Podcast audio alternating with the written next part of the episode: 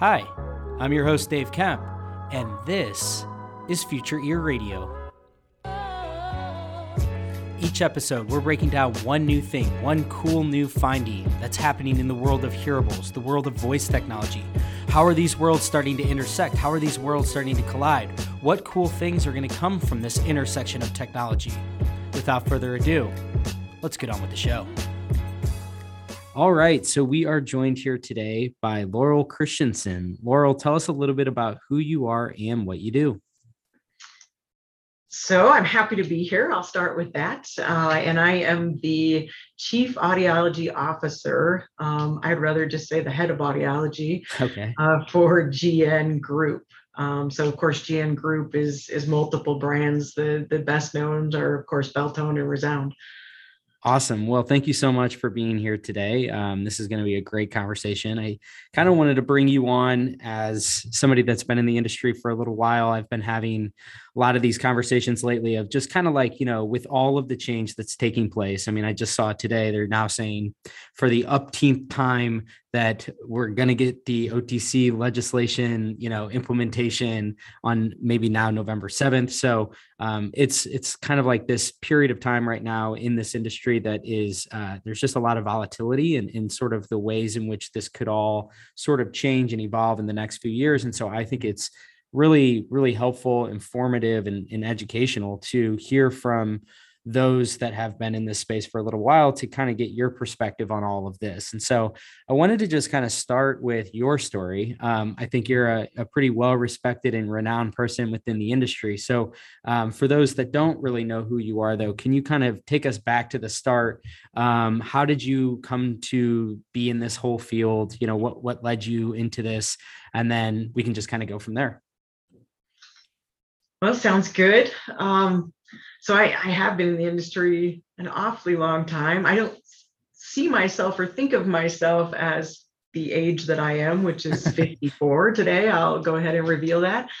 Um, so, you know, 30 plus years uh, in the industry, it doesn't feel like that at all. But boy, have I seen a lot of changes. And I always swore when I was the 24 year old that I would never become one of those old people who talks about the history. Um, but I am one of those old people now that talks about the history.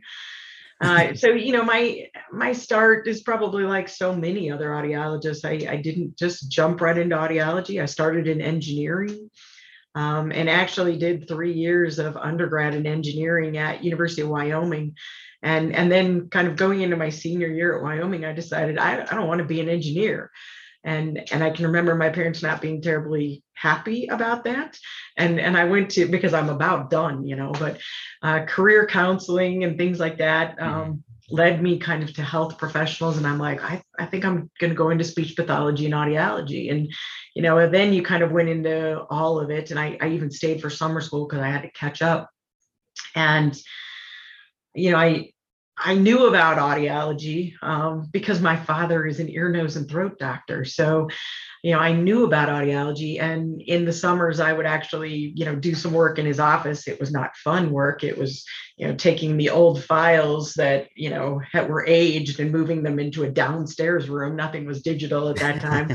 Um, so I didn't get to do anything fun, but part of the fun I had at, at points was the audiologist would let me come in sometimes when babies were being tested and such when I was in high school. So I knew about audiology, took some speech classes, took audio, my first audiology class, and I went, okay, this is exactly what I want to do. So that, you know, that kind of led the, you know, into audiology. Um, I, I, finished at Wyoming undergrad, went to Indiana University for my master's and PhD.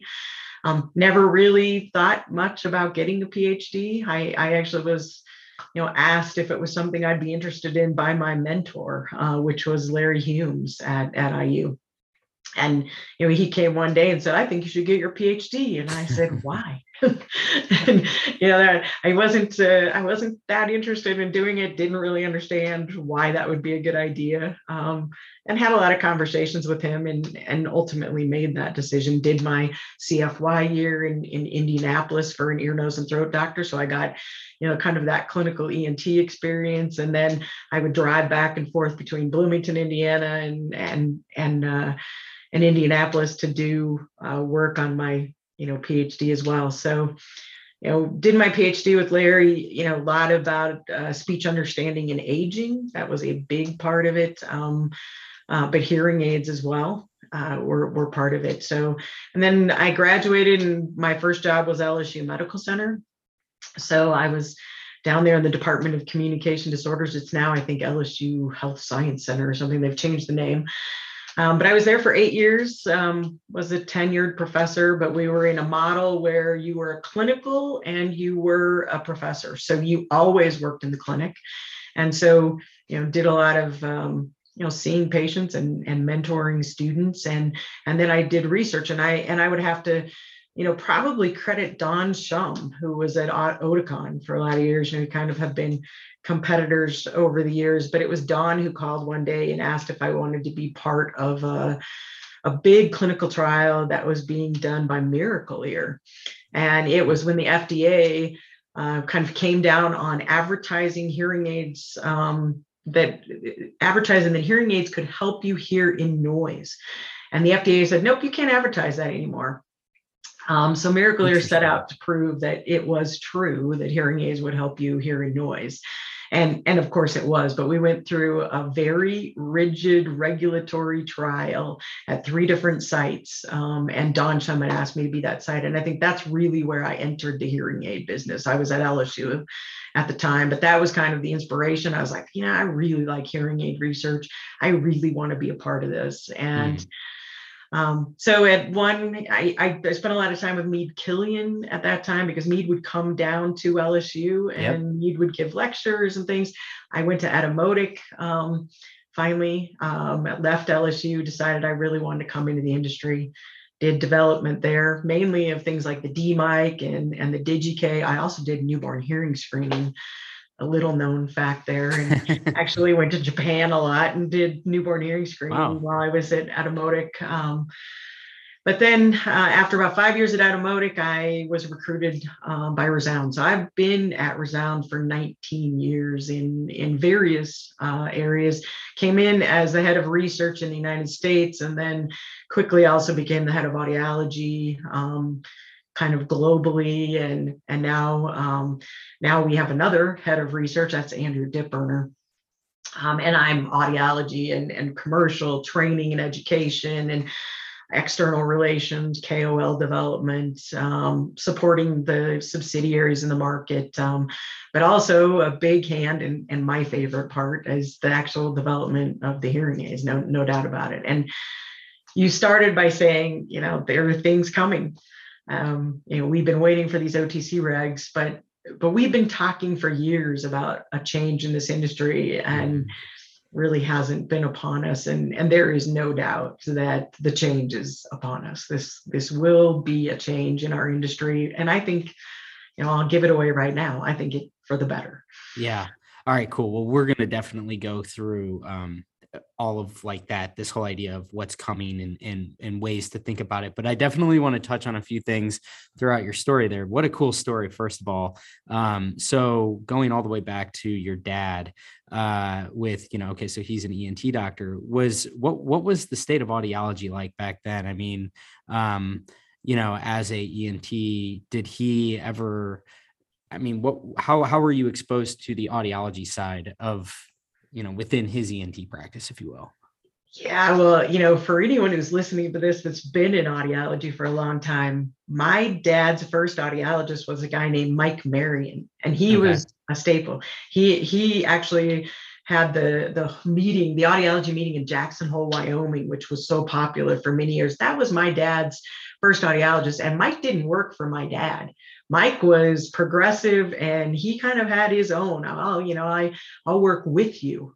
Um, so he he established a model with my dad from the beginning, and, and and of course I'm biased as all get out because he's my dad. But I've worked with and for ENTs, um, and my dad was really one of a kind. He was really a, a good person. He was very interested in audiology, um, you know, and and he he right away would refer to audiology. He knew about hearing aids. He wanted hearing aids. Um, and, and so my, my dad, I think, was very influenced by Mike Marion. There's no doubt about it.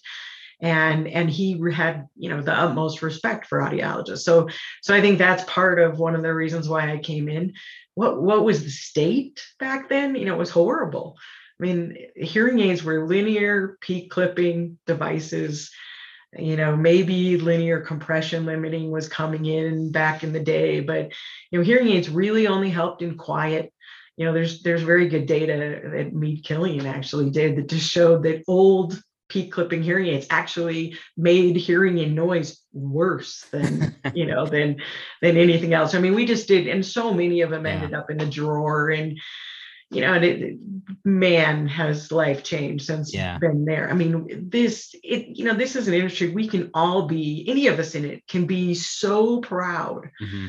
Of, of what it was back then and what it is today, where we have technologies that we can help in about every situation you know right. today and and the and the transition that took us from linear peak clipping to to where we are today with these entire auditory systems to help people hear you know it's just pretty amazing to have lived the you know 30 yeah. plus years of all that I think it's really interesting too, um, as someone like myself who was sort of, I always joke that I'm like genetically predisposed to this industry you know like my parents started Oaktree when i was three um, and therefore i was you know it was always kind of part of like dinner table talk and and so i kind of through osmosis became familiarized with this industry.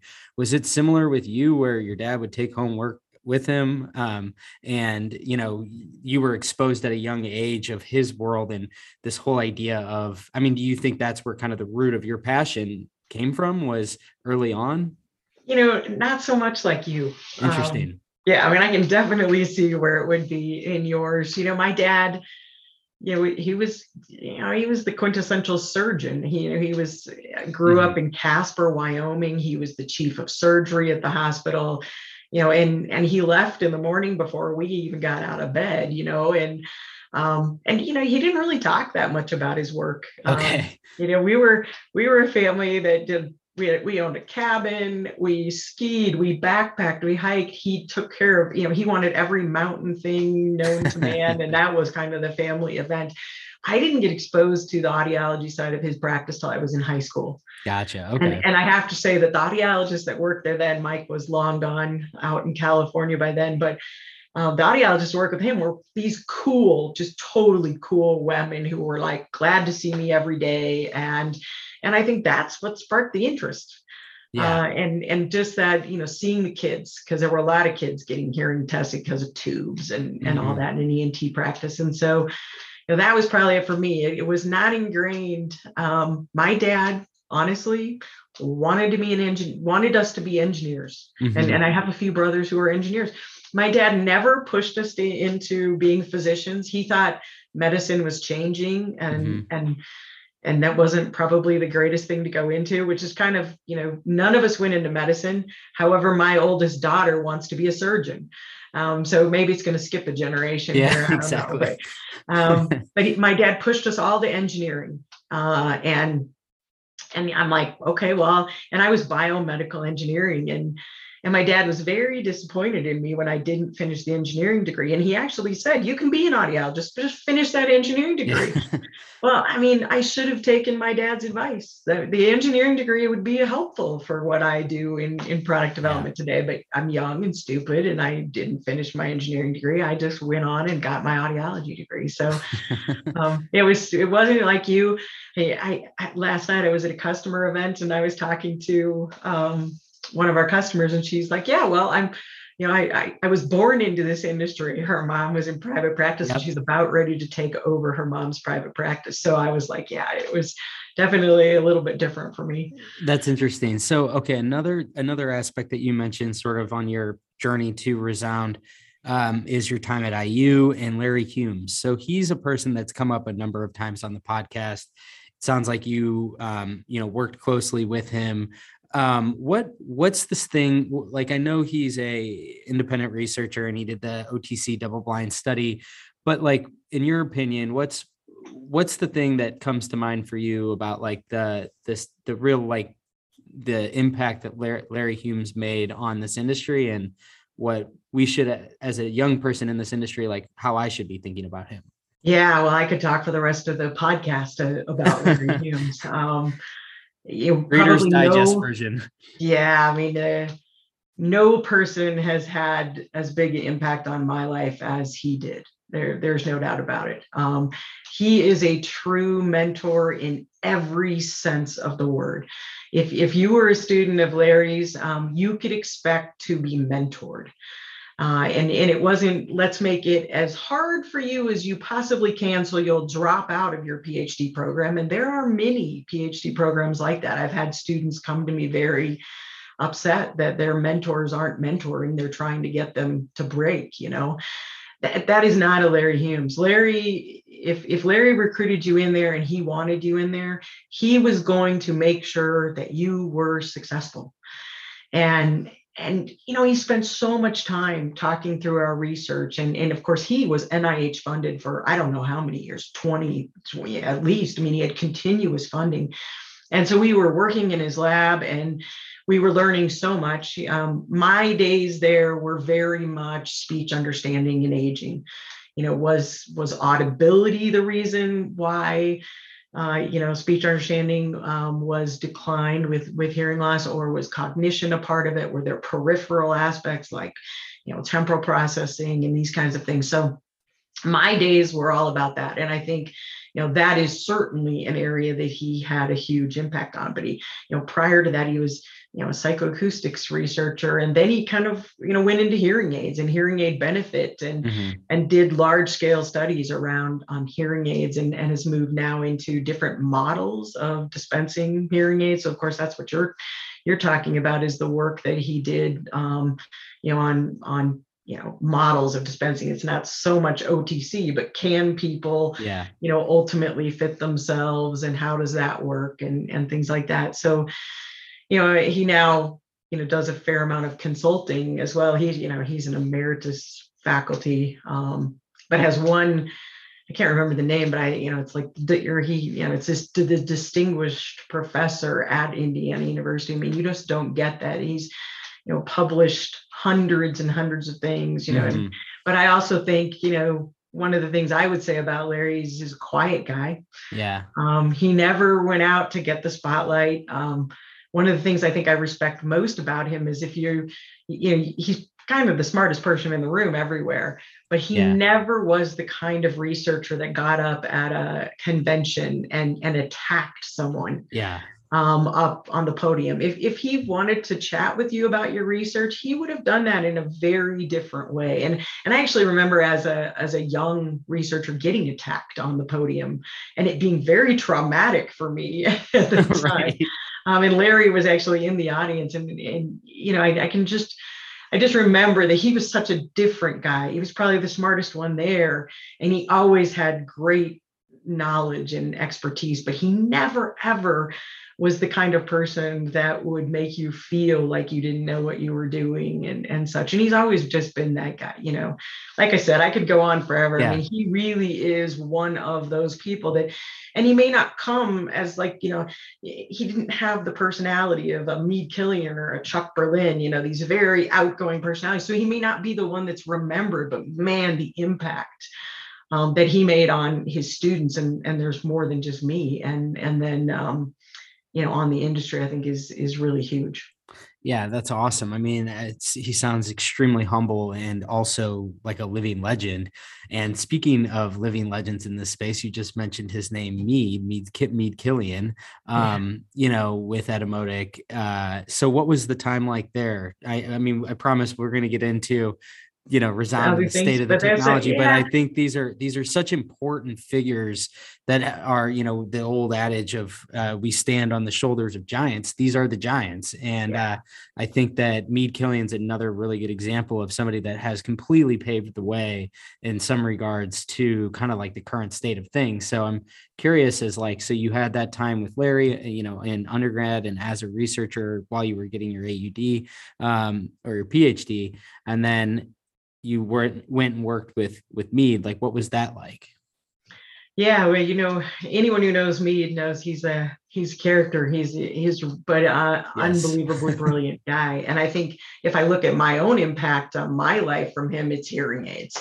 Um, I learned every in and out of a hearing aid from Mead. Um, I even taught hearing aids with Mead for a few years at Northwestern University, and he would actually make the students build their own hearing aid. And I'd never even done that when I came to Etymotic. So, I mean, you learned about chip development and hybrid development and wiring and soldering and Yeah, microphones cool. and receivers and and you lived it with him and and and I think that's really you know the hearing aids but you know you you look back at Mead Killion and you want to talk hearing aids you know probably the first huge development in our industry that t- changed from crappy linear peak clipping was the K-amp. Um, also wide dynamic range compression from the company I work for today Resound. Um, those two, you know, Mead, the K-amp, and and and the first wide dynamic range compression hearing aid that that had really come from Eddie Villchur's work at AT&T Bell Labs. Mm, Um, those came on the market at the same time. One was wide dynamic range compression in the high frequencies, that was K-amp, and the other was, you know, full band, full frequency wide dynamic range compression. And you know, Mead and and the work around that um, with Ed Villchur, I mean, then you had hearing aids that modeled what the outer hair cells do the you know you, you basically give amplification for for softer sounds. You leave louder sounds untouched. You don't distort everything. Mhm. this is how the ear works and and it, it completely changed the industry. I mean when you talk about those game changing things that have brought us from you know hearing aids that that didn't work very well to what we are today you've got to look at why dynamic range compression is probably the biggest one that that, that hit first. And and yeah, that was mead um, but but mead also developed the d mic um, directional you know, directional microphones are of course very important, but directional microphones have had their own history. I mean, they were they were there a long, long time ago, and then they went out of favor. Um, and then in the late 90s, they came back into favor. Um, Mhm. and and so you know he was developing uh, you know the D mic, but at the same time, other companies were developing these two mic directional systems, and you know Mead was doing all kinds of things. You know he he consumer electronics. You know his headphones are are just incredible, and and so he's kind of known in consumer electronics. He's known in in hearing aids, but he's made you know many many huge steps forward um, Yeah. in, in our industry i mean in many ways like larry but larry different in the research side mead more on the technology Yeah. side and bringing products to market and and such so you know both different mentors in different ways um, but you know you, you, they have a huge impact on on who you are and how you think as as you uh, you know go through your career So when was that that the K-amp when was that released into the market? Like when you said this game changing moment, when would you say that was roughly? yeah what was it um late 80s Okay, Uh, so so yeah, you would say probably that 80 roughly 89, 90, and I hope I'm not wrong. No, I think you're probably in the ballpark. Um, Yeah. So you would say right around that time period was when we had like one of the first big breakthroughs with hearing hearing aid technology. Okay, so then you know into the 90s, um, you know, in early 2000s, like what what what were some other defining moments in your opinion from a technology standpoint? Well, so you know, wide dynamic range compression, of course, and then and then and then you had probably into the 90s, you you had um, a lot of directional microphone stuff. And now I'm going off the top of my head here, but um, digital, of course. Um, so you're you're talking about digital hearing aids in the in the mid to late 90s, um, and of course digital. Um, they weren't, you know, digital hearing aids came out when I was, um, you know, still working for Mead Killion. He was doing like the DigiK at that time, and you know, analog digital wasn't necessarily better than analog when they came out on the market. As a matter of fact, I'm not even sure they were as good as analog when they came out on the market, but it was the power of what they could do. Um, yeah, the potential. that, that ultimately could change the industry. And and you look at probably the first time that that came together. You know, you had digital feedback cancellation. Um, so that was Danavox, um, and of course that's still you know the company I work for. That was part of all the companies that came together over time. You know, you had digital feedback control, but then Danavox worked with Resound in in you know it was an American company in in Redwood City, California, and um, that was a Rodney Perkins. You know, he started many companies um, in the industry, but they had a small hearing aid called the Avance. It was this tiny little behind the ear and it had a thin tube. And it was, you know, people loved the cosmetics of this thing, but man, it whistled all the time. It had no feedback control in it. You could not get much more than 15, 20 dB gain out of it.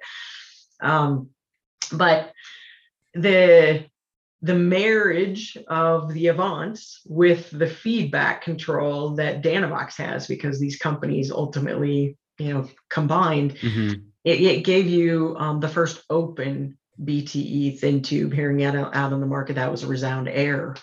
Um, that i would tell you is a massive game changer. Um, you know at that time 80% of the us was custom products. Right. Um, and then this little open cosmetic hearing aid came out and I, I don't even think we this is when i joined resound.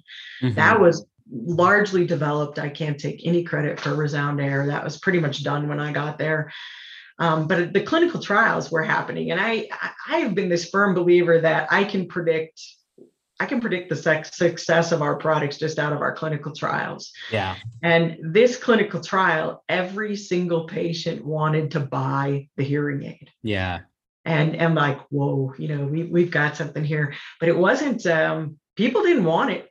I, I, can tell you that it was not well accepted onto the market. Um, and you look now where we are, um, but but it was not some sort of massive sales boom for for Resound when Air came out.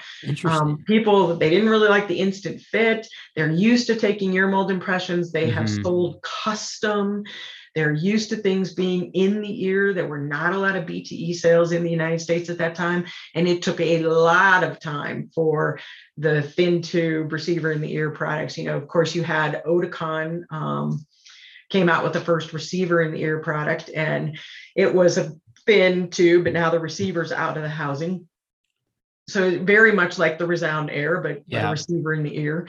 Um, and that again continued like this you know growth of the of the thin tube receiver in the ear bt and then you can see where we are today. So i mean it, it was definitely game changer. And you know why are these things game changers? Because they solved real problems yeah. that the people we serve had and and i mean i think i think that's something we have to continually think about in development. Right. i see a lot of hearing aids jump out onto the market and and we can't even see what they changed from generation one to generation two. And you know and i and i hate to say that but that's just the facts. The marketing stories look fabulous but the hearing aids themselves aren't that aren't that different. Yeah. And and then audiologists are smart people and they fit them and their patients say, Yeah, it sounds about the same. I'm not really hearing anything different. When you have those big jumps, it's because you have done something to solve a problem. And so, why dynamic range compression really solved that sound quality problem of, of those peak clipping um, or compression limiting devices. Open fitting solved the occlusion problem and and that was a huge problem most yeah. of our patients kind of start out with that that kind of hearing loss so i think when you solve the problems is when you have the big technology breakthroughs um, and we have a lot of products that come out that that aren't big technology breakthroughs well i think this is interesting from what you were saying where it wasn't initially accepted so if I understand it, so the resound air was it was like almost a precursor to uh, the Rick style, right? It was like a Okay, so then so you introduced this, and then it sounds like maybe it was Oticon introduced the first Rick, and then you know flash forward to today, and it's this dominant form factor within the offering. But I find this so interesting where you um, you know people were sort of opposed to this um, you sort of it's like history doesn't repeat it rhymes it seems like that's sort of happening in some ways right now with the industry is that there's a opposition to certain things that um, you know it's just because people are sort of creatures of habit and they're conditioned to think one way. And so i think that that's really interesting though to think about because if you've you know you see where we are today and you see all these different market track reports or the market research that shows the actual you know of the overall hearing aid sales the different forms that are sold I want to say receiver in the canal now accounts for it's it's up over like 85% of the market or something like that, right? it, it is it is the the biggest runner of hearing aids. It is, I mean, everybody wants to sell them. Um, you know, it, it it took people fitting patients and finding out they didn't have to counsel about the sound of their own voice. Um, because you know occlusion is a real problem and as much mm. as we might have told our patients you'd get used to it um, they don't get used to it um, you always have the irritating eating potato chips or chewing sounds i mean they, they just don't go away um, and so you got rid of it you solved this problem. The sound quality is better. The cosmetics were just great. I mean, you just mm-hmm. didn't see them. They were tiny, thin yeah. tube instead of a 13 tube. And and so, you know, people eventually it caught on and then it, you know, everybody started making receiver in the ear and and, and we are where we are today.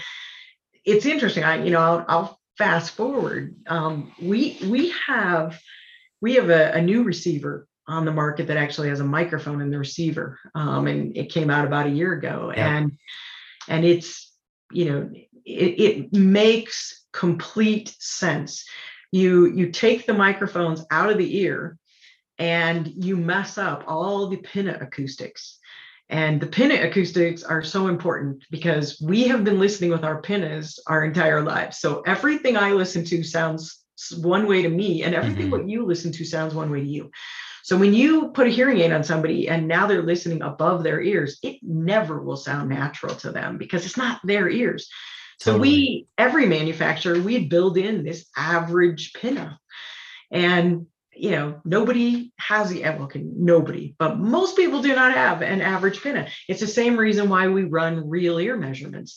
Everybody's ear acoustics are are different, and so um, the whole idea of listening with your own ear i mean and there are even more than that i mean you can only do true spatial perception and, and, and i'm talking about spatial separation so you know that this conversation over here is happening over over on your right and the conversation over on your left is happening on your left and you can actually spatially separate it out and and attend to either one of them only normal hearing people can do that. People with hearing aids they they can't spatially separate and the pinna allows you to do that. So there are just umpteen reasons why putting the microphone back in the ear is a good idea.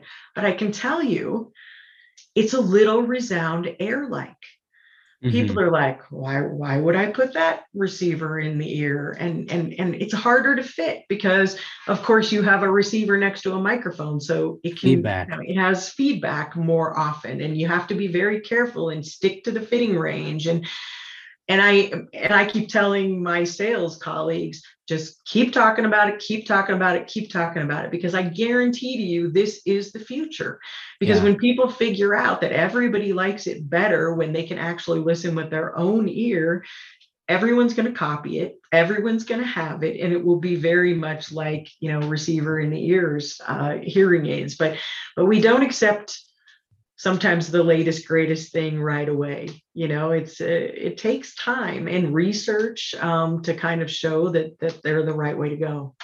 Well this whole thing so the emory what you described there perfect segue by the way of uh, you you know so such a natural flow there of tying what we were talking about to now all of this really cool technology which is what i wanted to get into. Um, because i think the, there's there's a lot that's going on with this. So I think you're right, where it's like you know a part of it is getting people to buy into this is just kind of like think different. There's a lot of of logic that goes into this, but there's also significant technology breakthroughs that have happened to enable that. That's you know when I first read about this, I was blown away at the way in which this actually works because in order to eliminate the feedback is as i understand it is that these all of these different receivers are working in simpatico as a network. It's a neural network of of all different um, you know components that are signaling to one another in such a way so that it it mitigates the amount of feedback.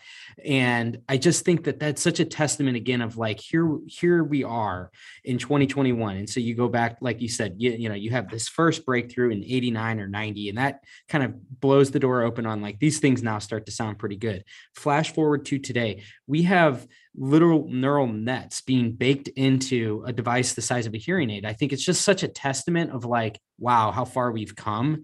And now we're really starting to see some incredible things that are, you know, it's like you said, where you now are able to actually give somebody that has a significant hearing loss, you can restore their ability to hear in such a way that sounds natural because you the technology now allows for you to put a microphone literally in the receiver that you have in the ear canal. And i think that you know like you said from a scientific standpoint the way in which that replicates the pinna effect is mind-blowing from like an engineering standpoint and just a sheer wow i can't believe how sophisticated these things are becoming. And it's um i think we're in another kind of heyday of this um if, if, if you if you go back just a little bit it hasn't been that long since we had hearing aids connecting to phones. So, you know, the first made for iPhone hearing aid right. was what 2014. And then we have, you know, made for all Bluetooth connectivity accessories. You you had wireless with the um, kind of the wireless necklaces around yeah, the, the streamers. magnetic induction systems. But it hasn't been that long since we got rid of that and everyone moved over to 2.4 gigahertz. I mention all of that because there's been this kind of you know, there's been this huge emphasis on connectivity. Um, it's it's been um, you know it, it's been something that you know some companies have been more ahead than others and some have taken the leads and, and back and forth but everybody's been working on connectivity and i think that has taken away resources from signal processing and and so now we're getting to the connectivity side where we're all going to be on the same you know eventually we're all on the same wireless protocol you know you can walk into a movie theater and your hearing aids are going to automatically connect to the you know to the system in there because you're all going to be wireless i think the taking the lead in connectivity um, and and kind of where connectivity is going you know we, we're, we're probably all getting to the same place and it's and it's a good place good point. and, and yeah. that's kind of done but we've spent massive amounts of energy with radio development and and you know bringing in you know people who can do those kinds of things into hearing aid companies uh, working on connectivity to phones and streaming and all the protocols from apple and, and samsung to do those you know the ASHA streaming protocols and the MFi and the resources to do the apps and to have apps control the hearing aids. We've spent so much time in engineering working on those that i think AI and neural nets and um, you know the M&RIE microphones and and where are we going with uh, you know cognitive health and all of that that's kind of taken a, a back seat. And now you're seeing this emergence because hearing aid companies are kind of all right connectivity is right. you know it, it, we're you know we're maybe you know on the on on par there. We're in a good place. Let's really focus back on signal processing. And you know, I've heard by you know I've heard colleagues that don't work in the hearing aid industry like I do say, you know, is there any more signal processing we we can really do? Are we done?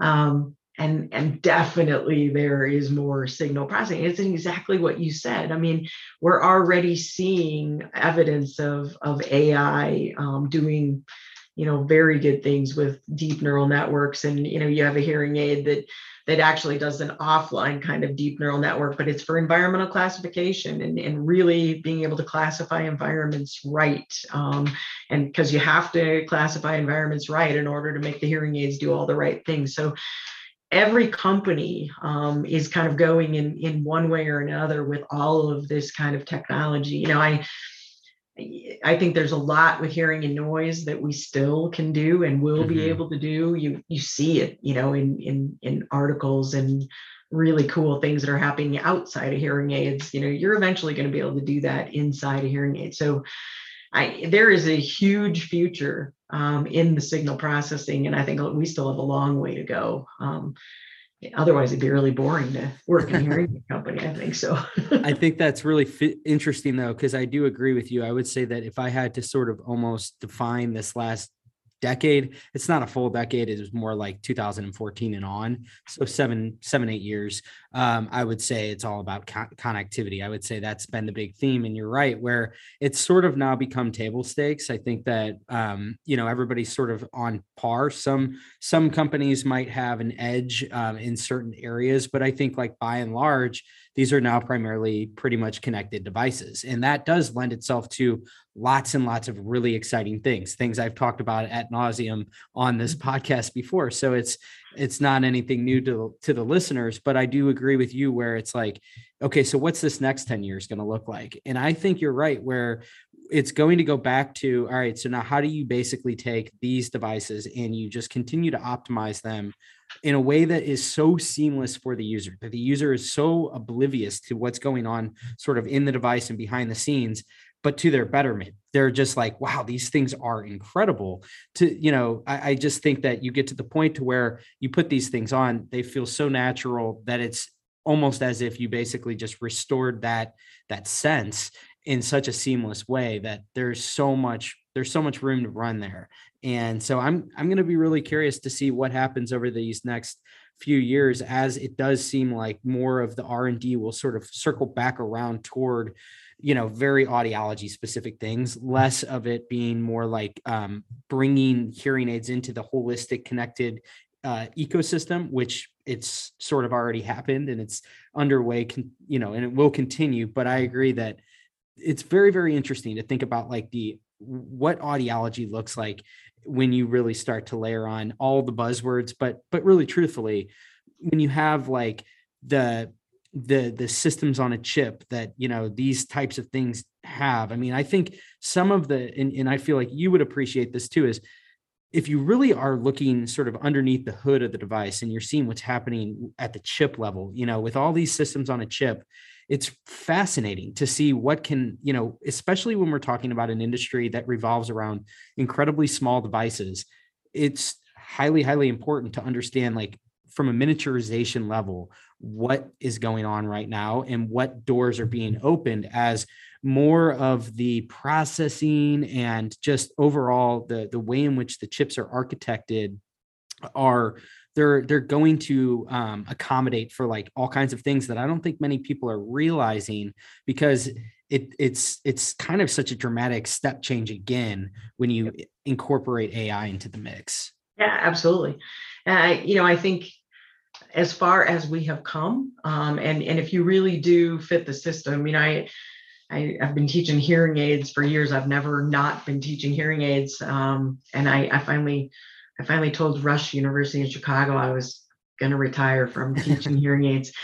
But I always have told my, you know, students, you know, as far as as far as we've come, you know, hearing and noise is still it is still a problem um, for people who who wear hearing aids. It is still the problem for people who wear hearing aids. And if you if you use the whole system today, and that is you know use the the microphones you know we have like this mini mic and micro mic and stuff and you can put them on a companion.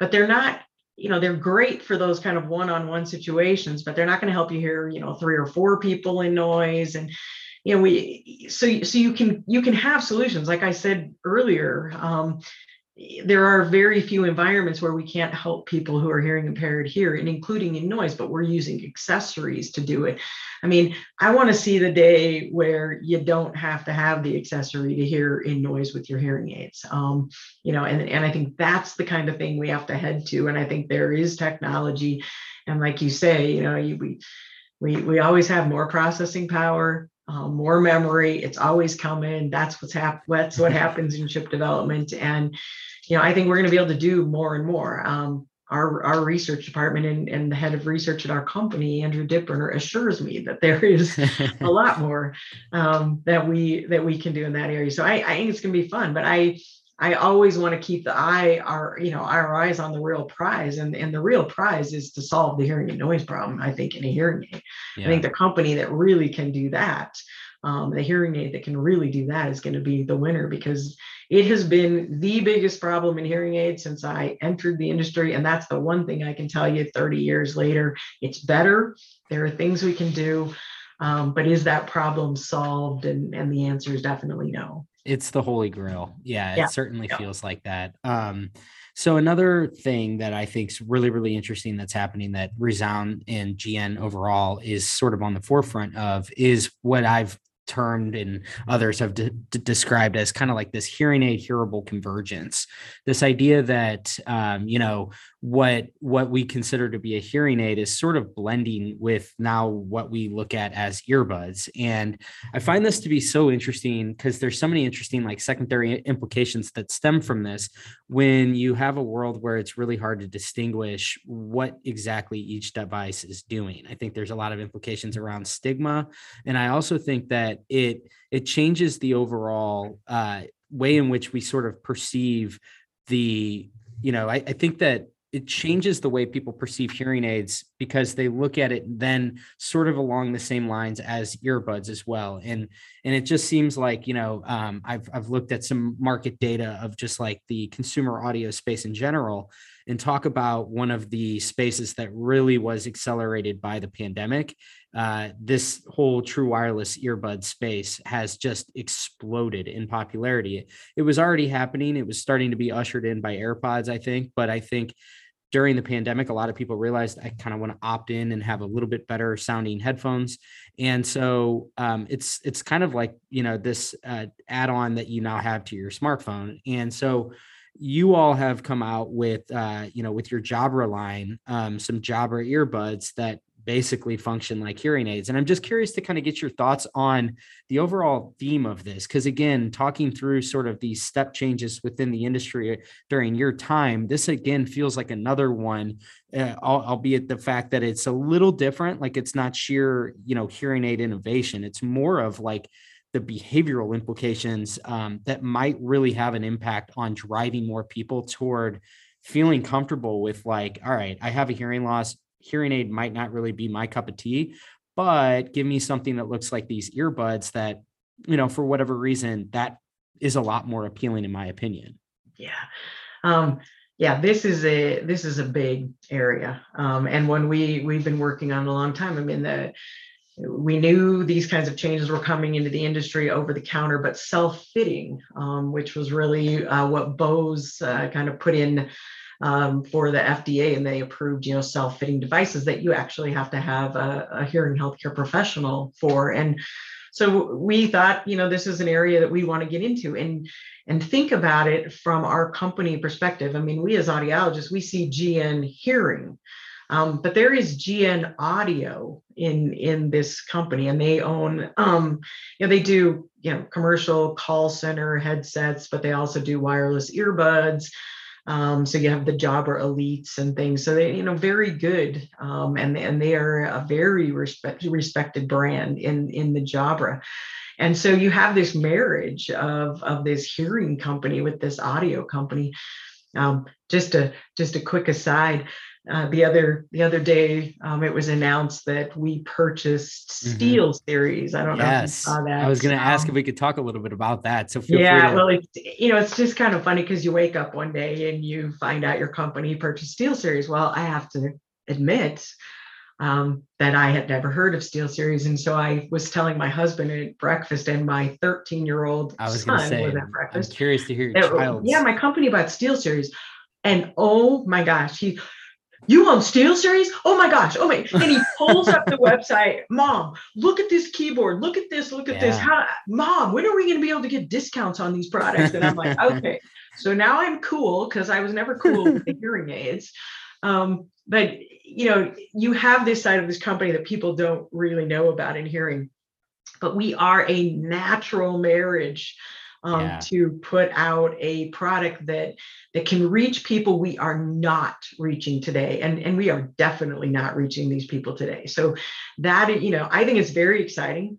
Uh, it is you know it's an earbud. Um, it, it goes in the ear it is so small uh, and you know very comfortable and it's going to stream. But you know it doesn't have a ton of gain. You know these are for mild to moderate hearing loss you know, we don't even have a regulation around OTC products. Mm-hmm. We we made this for self-fitting products um, so that the HCP is involved in in the process and you know getting getting those people into the door, you know, helping them with this. You know, I we, we serve people who are older. I think it will be even the simplest and most user friendly um, designs will be hard for some people to do. Um, so this is, and I mean, this is probably the most exciting thing we're working on right now, I think, because I think this is the ability to reach so many more people, get people started, um, you know, into hearing healthcare way earlier um, you know, I, I just think it solves so many problems. And, and if you can do it in a high quality way, you know, there's so many of these kinds of devices out there on the market that just don't sound good. You know, you want to do it in a high quality way that meets a target that you're not meeting today.